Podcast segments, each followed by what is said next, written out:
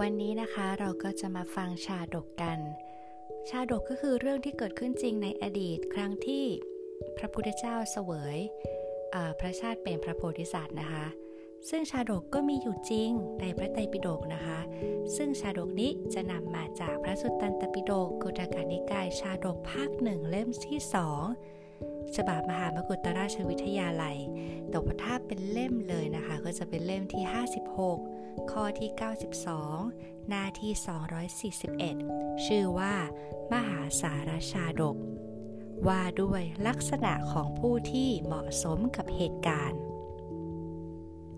ชาดกนี้เรื่องนี้น่าสนใจยังไง น่าสนใจตรงที่ว่า เป็นการที่พระพุทธเจ้าได้ตรัสว่า ผู้ที่เหมาะสมกับเหตุการณ์แต่ละเหตุการณ์เนี่ยมันมีลักษณะอยู่นะในชาดกนี้นะคะพระพุทธเจ้าได้ตรัสพระคาถา น่าสนใจมากลองฟังดู พระคาถากล่าวไว้ว่า ยามคับขัน ย่อมต้องการคนกล้า ยามปรึกษาการงาน ย่อมต้องการคนไม่พูดพล่ำยามมีข้าวน้ำย่อมต้องการคน ผู้เป็นที่รัก ยามเกิดปัญหา ย่อมต้องการบัณฑิต นี่น่าสนใจไหมคะ ก็คือเป็นการบอกว่า เมื่อเหตุการณ์ขับขันเกิดขึ้นต้องการคนแบบไหนต้องการคนกล้านะ เวลาที่ต้องการปรึกษาการงานต้องการแบบไหนต้องการคนไม่พูดพล่ำยามที่มีข้าวน้ำอุดมสมบูรณ์ ต้องการใครก็ต้องการคนที่เป็นที่รัก แล้วยามที่เกิดปัญหาก็ต้องการบัณฑิต นี่คือพระคาถาที่พระพุทธเจ้าได้ตรัสในชาดกนี้ ซึ่งเดี๋ยวเราจะมาคุยกัน เล่าให้ฟังถึงเรื่องของเหตุ เหตุที่มาที่พระพุทธเจ้าได้ตรัสคาถานี้ เพราะเหตุอันใดนะลองมาฟังดูนะคะ ในสมัยหนึ่งพระพุทธเจ้าประทับอยู่ณพระวิหารเชตวัน เมืองสาวัตถี พระองค์ทรงกล่าวถึงพระอานนทเถระ แล้วก็ตรัสพระคาถาที่เพิ่งกล่าวเมื่อสักครู่นี้แหละค่ะ เหตุมียังไง เหตุก็คือเรื่องมีอยู่ว่าสมัยหนึ่ง เหล่าพระสนมของพระเจ้าโกศลเนาะพระเจ้าโกศลก็คิดกันว่า เอ การเสด็จอุบัติขึ้นมาของพระพุทธเจ้าเนี่ยหาได้ยากนะ การได้กลับมาเกิดเป็นมนุษย์นี่ก็ยาก การได้เป็นผู้ที่มีตาหูจมูกลิ้นกายสมบูรณ์อย่างเงี้ยครบ 32 อย่างเนี้ยก็ยาก แต่เราเนี่ยเกิดมาพร้อมหมดขนาดเนี้ยพระพุทธเจ้าก็มีอยู่ เราก็ได้อัตภาพเป็นมนุษย์ ตาหูจมูกลิ้นกายทุกอย่างครบ 32 ดีหมดอย่างเงี้ยแต่ไม่ได้ไปวัด ไม่ได้ฟังธรรม ไม่ได้บูชาบุคคลที่ควรบูชา ไม่ได้ให้ทานตามที่เราประสงค์หรือเราต้องการเลย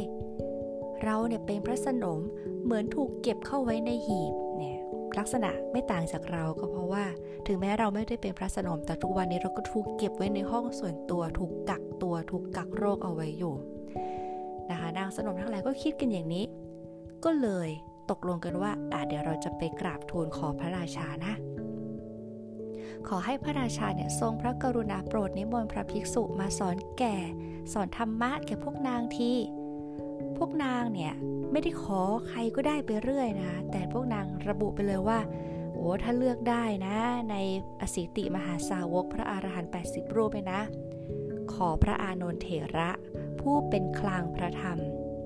อะไรคือการเป็นผู้เป็นคลังพระธรรม ก็คือพระอานนทเทระนะคะเป็นผู้ที่สามารถทรงจำคำสอนของพระพุทธเจ้าได้เป็นเลิศจำดีมากเยี่ยมมาก นี่แหละพวกนางก็เลยตกลงว่าขอพระอานนทเถระมาเป็นผู้แสดงธรรมในพระราชวัง สุดท้ายพระราชาก็ได้ไปกลับทูลแด่พระพุทธเจ้า แล้วตั้งแต่นั้นเป็นต้นมา พระอานนทเถระก็ได้เข้ามาอนุเคราะห์แสดงธรรมในพระราชวังนั้นเอง ต่อมาวันหนึ่ง นอนในพระราชวัง พระจุลามณีหรือว่าปิ่นของพระราชาก็หายไป อ้าว ปิ่นหายทำอย่างไร พระราชาก็รับสั่งให้อัมบาดเนี่ยตรวจค้นผู้คนในวังทั้งหมดเลย แต่หายังไงก็หาไม่พบ ผู้คนมูมาก คนส่วนใหญ่เนี่ยก็คือคนทั้งหมดนั่นแหละ ว่าเอาง่ายๆ คนทั้งหมดเลย ก็ลำบากเดือดร้อนกันไปทั่ว เราก็ไม่ได้ขโมยแต่เราก็ต้องมามีชีวิตที่วุ่นวายอย่างนี้ ในวันนั้นเองที่เขาหาปิ่นกันอยู่ พระเถระพระอานนทเถระก็เข้าไปในพระราชวังก็จะไปสอนธรรมะเหมือนเดิม แต่ก็เห็นความผิดปกติของพระสนม เพราะทุกวันเนี่ยนะถ้าพระเถระมานางสนมเมื่อเห็นพระเถระแล้วก็จะพากันรื่นเริงยินดีดีใจ จะได้เรียนธรรมะจะได้ฟังธรรมแต่วันนี้ทุกคนกลับผิดปกติไม่เหมือนทุกวัน พระเถระจึงถามดูเมื่อทราบความแล้วก็เลย อ่าโอเค รู้เรื่องละ เดี๋ยวเราจะไปขอเข้าเฝ้าพระราชา แล้วพระเถระก็ได้ให้คำแนะนำกับพระราชาว่า อุบายที่จะไม่ทำให้มหาชนคนหมู่มากลำบากเดือดร้อนเนี่ย แล้วก็ให้คนที่ขโมยปิ่นของพระราชาไปในเอามาคืน มันก็พอมีอยู่ โดยออกอุบายให้ทำแบบนี้ก็คือ หากพระองค์สงสัยคนกลุ่มไหน สมมติสงสัยคนกลุ่มที่ทำงานในแถบตรงนี้ มีจำนวนประมาณเท่าไรนะ ก็ให้จับคนจำนวนเท่านั้นแหละ สงสัยใครก็ให้จับคนกลุ่มนั้นมา แล้วก็ให้ฟ่อนฟางนะอดีตใช้ฟ่อนฟางหรือว่าก้อนดินกับคนเหล่านั้นเป็นคนละก้อน แล้วก็บอกว่าอะพรุ่งนี้ให้นำใบโยนฟ่อนฟางหรือก้อนดินเนี่ยทิ้งไว้ที่ห้องหนึ่งนะ คนที่เอาปิ่นไปอะเดี๋ยวเขาก็จะเอา ปิ่นเนี่ยมาซุกไว้กับฟ่อนฟางหรือก้อนดินแล้วก็จะมาโยนเอาไว้ หลังจากนั้นก็ให้พวกอำมาตย์ไปตรวจค้นดู ถ้าวันแรกยังหาไม่พบนะ ยังไม่มีใครมาทำแบบนี้นะ ก็ทำแบบนี้ไปอีกสักสามวัน คนส่วนใหญ่จะได้ไม่ต้องไปพลอยลำบากด้วย พระราชาเห็นด้วยก็จึงรับสั่งให้ทำเช่นนั้นในตลอดสามวัน แต่ไม่มีใครนำปิ่นมาคืนเลย พระเถระก็จึงแนะนำอีกว่าถ้าอย่างนั้นนะ โปรดรับสั่งให้ตั้งตุ่ม พระราชาโปรดรับสั่งให้ตั้งตุ่มใหญ่มันจุน้ำให้เต็มไว้เลย เอาไว้ในท้องพระโรงทำม่านกั้นบังตุ่มน้ำเอาไว้ แล้วให้คนรับใช้ข้างในทุกคนเนี่ยห่มผ้าก่อนอสมมติมีปิ่นข้างในเนี่ยก็ห่มผ้าคลุมปิ่นไว้จะได้ไม่รู้ว่าเราเป็นคนขโมยเนาะห่มผ้าเสร็จเข้าไปในม่านล้างมือที่ตุ่มทีละคนแล้วออกมา พอล้างมือทีละคนเนี่ยก็ไม่สามารถจะรู้ใช่ไหมคะว่าใครเป็นคนออกไปได้เพราะว่าทุกคนมือเปียกหมดเลย พระราชารับสั่งให้ทำเช่นนั้น ปรากฏว่าได้ปิ่นกลับคืนมา พระราชาก็ทรงดีพระทัยยิ่งนัก เรื่องนี้ก็ทราบไปถึงเหล่าภิกษุและพระพุทธเจ้า พระองค์จึงได้ตรัสบอกว่าเนี่ยไม่ใช่แค่อานนท์รูปเดียวนะที่เอาของที่ถูกขโมยไปกลับมาได้เท่านั้น แม้ในอดีตการก็ตาม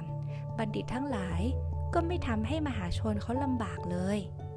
เพียงใช้อุบายทำให้ของที่ถูกขโมยนำกลับคืนมาได้ แล้วพระพุทธองค์ก็ได้ทรงแสดงเรื่องในอดีตมายกเป็นตัวอย่างว่า ในอดีตการนานมาเนี่ยพระโพธิสัตว์ ก็คือพระพุทธเจ้าตอนที่เสวยพระชาติเป็นพระโพธิสัตว์เนี่ยนะ ไปเกิดเป็นอัมบาตในเมืองพาราณสี วันหนึ่งพระราชาเสด็จไปเที่ยวอุทยาน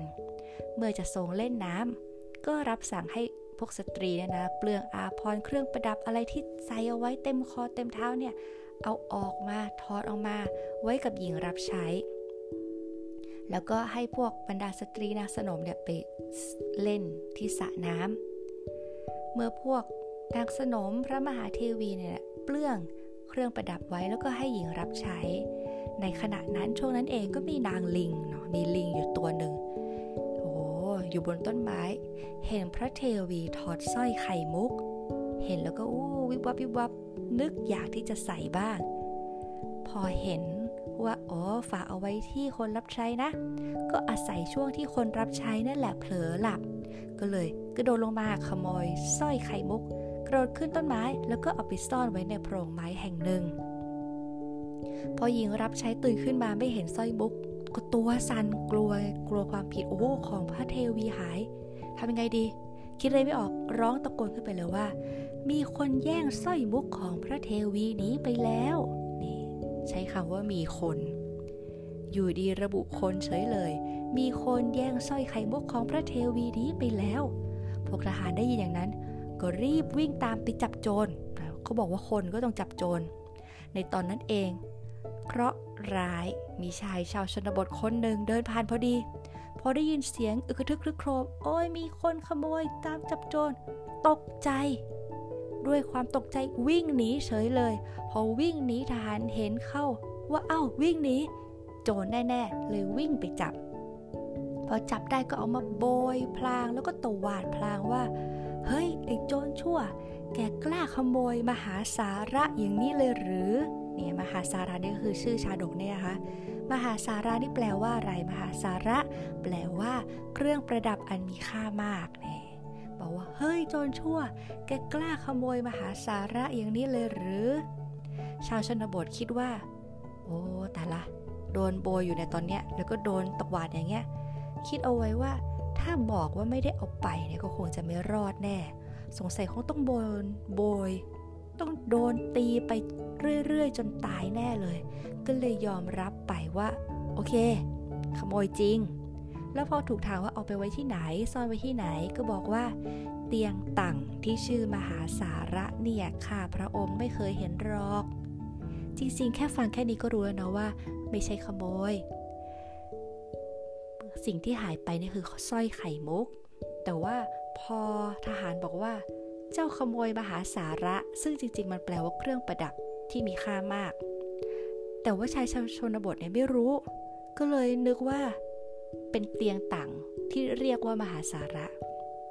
ก็เลยบอกว่า ชาวชนบทก็เลยบอกว่าเตียงต่างที่ชื่อมหาสาระเนี่ยข้าพระองค์ไม่เคยเห็นหรอก เศรษฐีอะเศรษฐีโบยไปเลยเศรษฐีให้มาขโมย พอขโมยเสร็จก็ให้เศรษฐีไปแล้ว ไปถามเศรษฐีเถอะเศรษฐีจะรู้ พอพระราชารู้เรื่องอย่างนี้พระราชาจึงรับสั่งให้เศรษฐีคนนั้นเนี่ยที่ชายชนบทเนี่ยบอกว่าให้ไปเนี่ยมาเฝ้า แล้วก็รับสั่งว่าเครื่องประดับมีค่ามาก ท่านรับเอามาจากมือชายคนนี้หรือ ด้วยความกลัวเศรษฐีก็เลยโอ้ทำยังไงดี ถ้าสมมติเราไม่บอกด้วยว่าครูต้องโดนอะไรเยอะเลยก็เลยยอมรับว่าใช่พระเจ้าค่ะ แล้วพอโดนถามว่าตอนตอนนี้เอาไปซ่อนไว้ที่ไหน เศรษฐีก็ตอบว่า ข้าพระองค์ให้ท่านปุโรหิตไปแล้ว อ้าว ไปที่ปุโรหิตเสียงอย่างนั้น พระราชาจึงรับสั่งให้ปุโรหิตคนนั้นนำมาเฝ้า แล้วก็รับสั่งถามเหมือนเดิม ด้วยความกลัวปุโรหิตก็รับบอกว่า ใช่แล้วข้าพระองค์เอาไปเอง แต่ก็บอกไปว่า ข้าพระองค์เนี่ยให้นักดนตรี นักร้องนักดนตรีหรือที่เขาเรียกว่าคนทันนะคะให้นักร้องนักดนตรีไปแล้ว พระราชา จึงรับสั่งให้เรียกนักร้องนักดนตรีมาเฝ้า แล้วก็รับสั่งท้าเหมือนเดิม นักดนตรีก็ตอบว่าขโมยไปเหมือนเดิม แต่บอกไปว่าข้าพระองค์เนี่ยให้นางวันนาทาสี หรือว่าคนรับใช้ที่มีผิวพรรณดีไปแล้วทาสีหรือคนรับใช้เนี่ยก็จะมีเอาจริงๆก็เหมือนมีหลายเกรดนะคะคนรับใช้ แต่ถ้าวันนาทาสีหรือว่านางทาสที่มีผิวพรรณดีก็จะอีกเกรดหนึ่งก็จะแบบ สวยหน่อย ผิวดีหน่อยอย่างเงี้ยเนาะนักร้องนักดนตรีก็บอกโอ้ยข้าพเจ้าให้นางวรรณทาสีหรือคนรับใช้ที่มีผิวพรรณดีไปแล้ว สุดท้ายพระราชาจึงเรียกรับสั่งคนรับใช้มาถาม แต่นางปฏิเสธว่าไม่ได้รับไว้ เมื่อสอบสวนคนทั้ง 5 คนนะคะกว่าจะครบทุกคนเรียกไปเรียกมาอย่างเงี้ย ก็เย็นเสร็จแล้ว พระราชาจึงรับสั่งว่า เดี๋ยวมาใหม่วันพรุ่งนี้ เราต้องรู้เรื่องในวันพรุ่งนี้ แล้วก็มอบคนทั้งห้าให้กับอมมาตที่เป็นพระโพธิสัตว์นะคะ แล้วพระราชาก็เสด็จกลับเข้าสู่พระนคร ฝ่ายอมมาตผู้มีปัญญาเนี่ยก็คิดแล้วว่า เอ ดูจากเหตุจากผลแล้วเนี่ย เครื่องประดับหายภายในสวน ภายในอุทยานในวัง คนเหล่านี้เนี่ยมันเป็นอยู่ภายนอกทั้งนั้นเลยเหตุเกิดอยู่ข้างในอุทยานเนี่ย คนเหล่านี้อยู่ข้างนอก การเฝ้าประตูก็เข้มแข็ง โอกาสที่คนข้างนอก หรือคนอื่นๆที่อยู่ในเนี่ย จะมาขโมยเนี่ย ไม่มีวี่แววจะเป็นไปได้เลยคำยอมรับของพวกเหล่านี้เนี่ยนะ ก็ดูเหมือนจะว่ารับไปเพื่อให้ตัวเองรอดพ้นจากความผิดในตอนนั้นเท่านั้น แล้วดูจากตรงอุทยานเนี่ย ต้นไม้ก็เยอะ แล้วในสวนเนี่ยนะ ลิงอาศัยอยู่เยอะมากเลย สงสัยคงจะเป็นพวกลิงตัวใดตัวหนึ่งขโมยไปแน่ ว่าแล้วอามาตก็คิดอุบายนำคนทั้งห้าคนไปขังไว้ในห้องเดียวกัน แล้วก็สั่งให้ทหารนะไปแอบฟัง ถ้าเขาคุยอะไรกันนะนะฟังมา ปรึกษาอะไรกันฟังมาแล้วก็มาบอกอามาตด้วย พอถึงเวลาที่คนทั้งห้าคนคุยกัน เศรษฐีก็ถาม พอถึงปุ๊บถึงเวลาเข้าปุ๊บเศรษฐีถามชายชาวชนบทเลย ชายชนบทเลยว่า ไอคนชั่ว แกเคยพบข้าที่ไหน แกเคยให้เครื่องประดับข้าตั้งแต่เมื่อไรเนี่ยมาบอกว่าให้ข้าเป็นคนเอาไปขโมยเนี่ย เคยเจอกันมาแล้วหรือ ชายชนบทตอบว่าท่านเศรษฐี ผมไม่รู้จักเตียงตังที่เท้าทำด้วยแก่นไม้ ที่ชื่อว่ามหาสาระรอก ที่อ้างท่านเนี่ยก็เพราะจะอาศัยท่านให้รอดพ้นจากอันตรายก็เท่านั้น ฝ่ายปุโรหิตก็เลยถามเศรษฐี น้องไม่ได้ยินอย่างนี้ ฝ่ายปุโรหิตก็ถามเศรษฐีบ้างว่า อ้าว ท่านเศรษฐี เมื่อชายคนนั้นไม่ได้ให้เครื่องประดับแก่ท่านแล้วอะท่านมามอบให้ข้าพเจ้าตั้งแต่เมื่อไร เศรษฐีก็เลยกล่าวว่า ข้าพเจ้ากล่าวไปอย่างนั้นเอง ก็เพราะเห็นว่าเราทั้งสองเนี่ยเศรษฐีกับปุโรหิตเนี่ยเป็นคนใหญ่คนโต ช่วยกันพูดเรื่องนี้ก็น่าจะสำเร็จผ่านไปได้ด้วยดี ฝ่ายนักดนตรี นักร้องนักดนตรีก็กล่าวกับปุโรหิตว่า เอา้า แล้วท่านน่ะ บอกว่าให้เครื่องประดับแก่ผมเนี่ย ท่านให้เมื่อไรปุโรหิตจึงตอบว่า ก็ที่ฉันพูดไป ก็หวังจะได้อาศัยท่าน นักร้องนักดนตรีนี่แหละ ให้ฉันอยู่เป็นสุขในที่คุมขังไหนๆก็โดนขังละ ขอฟังดนตรีสักหน่อยแล้วนางวรรณธาสีหรือหญิงรับใช้ผู้มีผิวพรรณดีก็เลยกล่าวกับนักร้องนักดนตรีนั้นว่า อ้าว ไอคนร้าย เราเคยไปหาเจ้าหรือ แล้วเจ้าเคยมาหาเราตั้งแต่เมื่อไรเจ้าให้เครื่องประดับเราตอนไหนไม่ทราบ นี่ นักดนตรีจึงตอบไปว่าก็ที่ฉันพูดไป ก็หวังว่าจะได้อาศัยท่านนี้แหละ พวกเราทั้งหลายก็จะได้ไม่เบื่อหน่ายง้อยเงา ได้อยู่ร่วมกันอย่างสบาย เอาง่ายก็คือมีผู้หญิงอยู่ด้วยนะ ก็จะได้ อะ ชุ่มชื่นไม่เบื่อหน่ายในคุก พอทหารฟังเสร็จ โอ้ก็เลยไปรายงานให้อำมาตย์ฟังอำมาตย์ก็เลยชัดเจนแล้วว่า คนทั้งห้าเนี่ยไม่ใช่โจรแน่นอน ลิงแน่นอนที่เอาไป จึงได้ทำอุบาย โดยการสั่งทำเครื่องประดับยางไม้ เอาเครื่องประดับหายใช่ไหมคะ ก็ทำเครื่องประดับยางไม้ขึ้นมา เสร็จแล้วก็จับลิงหลายตัวในสวนเนี่ยมาให้ใส่เครื่องประดิใส่เครื่องประดับยางเนี่ยเนาะ แล้วก็ปล่อยลิงกลับคืนไป แล้วก็สั่งให้ทหารนะสังเกตดูนะ ถ้าหากเจอสร้อยไข่มุกเมื่อไรนะ ให้ทำเสียงดัง ๆ เลย ลิงก็จะตกใจแล้วก็จะปล่อยสร้อยให้ตกลงมาเอง พอพวกลิงที่ได้เครื่องประดับยางไม้ไปเนาะโอ้ได้มาละ ก็ไปอวดกันวุธดูสิเครื่องประดับใหม่ของเราเนี่ยเรามีอย่างนี้แล้วพอนางลิงที่เป็นขโมยเนี่ยเห็นตัวอื่นเฮ้ยมีหลายตัวเลยมีเครื่องประดับเหมือนกันนี่นาเฮ้ยเขาก็ใส่กันอะ โอ้ยอดไม่ได้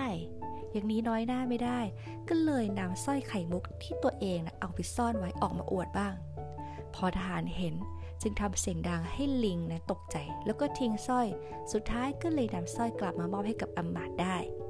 อัมมาดจึงนำสร้อยไข่มุกเนี่ยเข้าไปถวายแก่พระราชาแล้วก็กราบทูลความจริงให้ทรงทราบ พระราชาทรงดีพระทยัยเมื่อจะชมเชยอำมาตจึงได้กล่าวคาถานี้ว่า ยามคับขัน ยอมต้องการคนกล้า ยามปรึกษาการงาน ต้องการคนไม่พูดพล่ำยามมีข้าวน้ำต้องการคนผู้เป็นที่รัก ยามเกิดปัญหาต้องการบัณฑิต สุดท้ายทุกครั้งเหมือนเป็นธรรมเนียมของชาดกที่ได้เล่าเรื่องราวในอดีตใช่ไหมคะพระพุทธเจ้าก็จะส่งประชุมชาดกก็คือได้บอกว่าใครเป็นใครนั่นเอง พระพุทธเจ้าก็ได้ส่งตรัสว่า พระราชาในการนั้น พระราชาในตอนนั้นได้มาเป็นอานนท์ในบัดนี้ ส่วนอมาตผู้เป็นบัณฑิตในการนั้น ได้มาเป็นเราตถาคต นี่ก็คือมหาสาราชาดก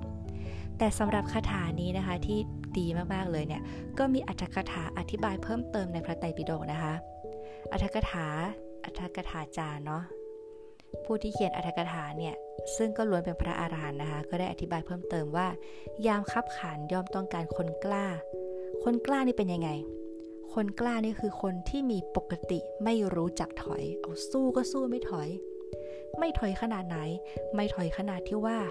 ขนาดสายฟ้าจะฟาดลงมาบนหัวเนี่ยก็ไม่ถอย สู้แล้วสู้สุดชีวิต ขาดใจสุดดิ้นประมาณนั้น ดังนั้นเมื่อยามมีเหตุขับขัน หรือมีการสู้รบพุ่งแทงกันเนี่ยยอมต้องการคนกล้า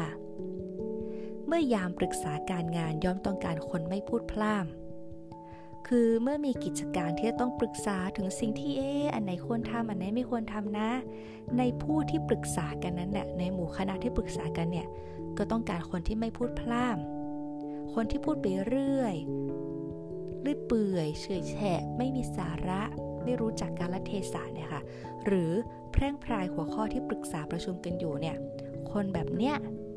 เป็นลักษณะคนที่ไม่ดีเลย ดังนั้นลักษณะคนที่เป็นที่ต้องการยามที่ต้องปรึกษาการงานคือคนแบบไหน ก็คือคนที่ไม่พูดพล่ามนั่นเอง ส่วนยามมีข้าวน้ำต้องการคนผู้เป็นที่รักคือยังไง คือเมื่อมีข้าวน้ำมีรสอร่อยเนี่ยโอ้ยมีข้าวมีน้ำอุดมสมบูรณ์เวลากิน กินคนเดียวก็เหงา จริงไหมคะ ดังนั้นเวลาที่มีข้าวน้ำมีอะไรอร่อยๆกินเนี่ย ก็ย่อมต้องการปรารถนาคนที่เป็นที่รักมาชวนให้มากินร่วมกันเนี่ย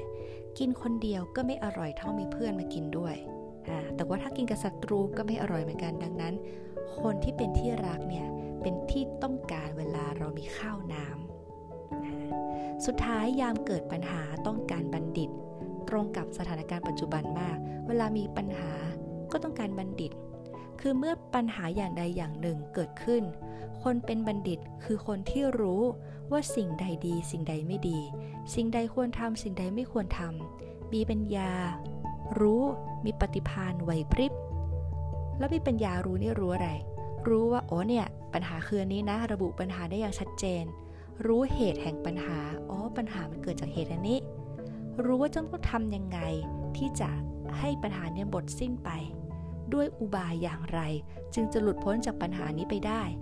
ทำวิธีไหนถึงจะแก้ปัญหาได้อย่างมีประสิทธิภาพและประสิทธิผล ประสิทธิผลก็คือทรัพยากรมันน้อยกว่า เวลาเร็วกว่าใช้แรงงานคนน้อยกว่าเนี่ยแหละ คือง่ายๆ คือแก้ปัญหาได้อย่างตรงจุด รวดเร็วทันใจ เนี่ยแหละคือเป็นคนที่เป็นที่ต้องการยามเกิดปัญหา จริงๆ แล้วคำว่าบัณฑิตเนี่ยนะคะ ถ้าพูดกันตามศัพท์แล้วก็คือแปลว่าผู้ฉลาด ผู้ฉลาด หลายคนก็ชอบใช้ทับไปเลยว่าบัณฑิตผู้รู้เนาะก็คือเป็นผู้ที่ฉลาดเป็นผู้ที่รู้ แต่หากจะพูดตามคำสอนของพระพุทธเจ้าก็คือตามพระสูตรต่างๆเนี่ยเนาะพระพุทธเจ้าก็ได้ตรัสเอาไว้ในพระไตรปิฎกเหมือนกันนะคะมหามกุตระเออฉบับมหามกุตราชวิทยาลัยเล่มที่ 20 ข้อที่ 440 ถึง 448 พระพุทธเจ้าก็ได้ตรัสสรุปรวมก็คือผู้เป็นบัณฑิตเนี่ยนะ ก็คือผู้ที่ปฏิบัติตามกุศลกรรมบท 10 กุศลกรรมบท 10 คืออะไร บทก็คือบาทก็คือเส้นทาง กรรมะคือการกระทำกุศลก็คือฉลาด เส้นทางที่ทำแล้วมันฉลาด มันคืออะไรล่ะจำง่ายๆเลย กายสุจริต 3 วจีสุจริต 4 มโนสุจริต 3 การทำดี การทำ สิ่งที่ฉลาดทางกายก็คือ ไม่ฆ่าสัตว์ ไม่ลักทรัพย์ ไม่ประพฤติผิดในกาม การทำสิ่งที่ฉลาดสิ่งที่ดีทางวาจาคืออะไร ไม่พูดโกหก ไม่พูดหยาบคาย ก็คือพูดด้วยจิตที่โกรธ ไม่พูดเพ้อเจ้อแล้วก็ไม่พูดส่อเสียดให้เขาแตกกันหรือให้เขามารักเราเนาะแล้วมโนสุจริตก็คือการคิดที่มันที่มันดีที่มันชอบที่มันถูกต้องเนี่ยนะคะ มี 3 อย่างคืออะไร คิดไม่โลภเพ่งเลงอยากได้ของคนอื่น คิดที่จะไม่พยาบาทเบียดเบียน เราก็ทุกจะตายอยู่แล้วเขาก็ทุกจะตายอยู่แล้วคิดอย่าไปพยาบาทอย่าไปเบียดเบียนกันเลย แล้วสุดท้ายก็คือคิดให้มันถูกต้องตามทำนองครองธรรมเช่น เออทำดีได้ดีทำชั่วได้ชั่วแน่นอน แต่อาจจะช้าหรือเร็วเป็นต้น หรือเป็นผู้ที่ปฏิบัติสิ่งที่มันเป็นกุศล หรือเอาง่ายๆเลย คิดที่จะไม่เบียดเบียนผู้อื่นนั่นแหละก็ถือว่าเป็นบัณฑิต นี่ก็คือลักษณะของบัณฑิต ซึ่งมหาสารชาดกเนี่ยค่ะ หรือชาดกที่ว่าด้วยลักษณะของผู้ที่เหมาะสมกับเหตุการณ์ ก็เหมาะกับทุกวันนี้มาก ในช่วงที่มีโควิด หรือช่วงที่มีปัญหาใดก็แล้วแต่ เราก็จะเห็นว่าเนาะหลายๆ คนก็ต่างออกมาให้คำแนะนำมาช่วยเหลือกัน ซึ่งเป็นเรื่องที่ดีมากในการหยิบยื่นช่วยเหลือซึ่งกันและกันในเวลาที่ขับขันหรือเวลาที่มีปัญหาเช่นนี้ แต่แน่นอนมันก็อาจจะมีบุคคลที่อาจจะยังไม่ใช่บัณฑิตเนาะที่ยังเป็นคนพาลออกมาพูดอะไรอย่างเงี้ยทำให้อาจจะเกิดข่าวปลอม หรืออาจจะเกิดภัยเกิดอันตรายเกิดอุปสรรคอะไรต่างๆได้ ดังนั้นทำยังไง เราควรจะมีความรู้ว่าบัณฑิตเป็นแบบไหน ซึ่งได้บอกไปแล้วเนาะพอเรารู้ว่าโอ้ยคนนี้มีการวิเคราะห์ มีความรู้ช่วยเราให้ออกจากสถานการณ์นี้ได้ ทำเราควรทำยังไงล่ะ เราก็ทำตามเขาทำเออตามที่เขาแนะนำสิเขาแนะนำให้เราออกกำลังกายแยกตัวนะกักตัวนะ อยู่ห่างๆนะ social distancing นะใส่หน้ากากนะล้างมือให้บ่อยนะ กินร้อนช้อนกลางอย่างเงี้ยเป็นต้นเราก็ทำตามเขาไป แต่ที่ดีที่สุดคืออะไร ที่ดีที่สุดก็คือ ควรทำตัวให้เป็นบัณฑิตด้วย ก็คือเป็นทั้งผู้ฉลาด รู้จักสถานการณ์ต่างๆ วางตนให้เหมาะสม มีปัญญารู้ในสิ่งต่างๆ แล้วก็ต้องเป็นผู้ที่ปฏิบัติตนตามกุศลกรรมบทสิ่ง ก็คือทำดี คิดดีพูดดีต่อไปนี่แหละ จงทำตัวให้เป็นบัณฑิต เพราะอะไร เพราะพุทธเจ้าตรัสไว้ว่า ภัย อันตราย อุปสรรค อย่างใดอย่างหนึ่งเนี่ย เกิดขึ้นจากคนพาลไม่ได้เกิดขึ้นจากบัณฑิตเลย ดังนั้น ยิ่งมีปัญหา ยิ่งมีความเดือดร้อนในสังคม เรารู้อยู่แล้วว่าบุคคลที่เป็นที่ต้องการคือบัณฑิต ดังนั้นจงทำตัวให้เป็นบัณฑิตเถิด เราเป็นบัณฑิตเริ่มจากตัวที่เราก่อน อย่าเป็นคนพาลเลย เพราะภัยอันตรายอุปสรรคย่อมเกิดจากคนพาลไม่ใช่บัณฑิต นะคะสำหรับวันนี้ก็จบลงไปแล้วกับมหาสารชาดก วันต่อไปจะพูดเรื่องอะไรก็ติดตามกันด้วยนะคะ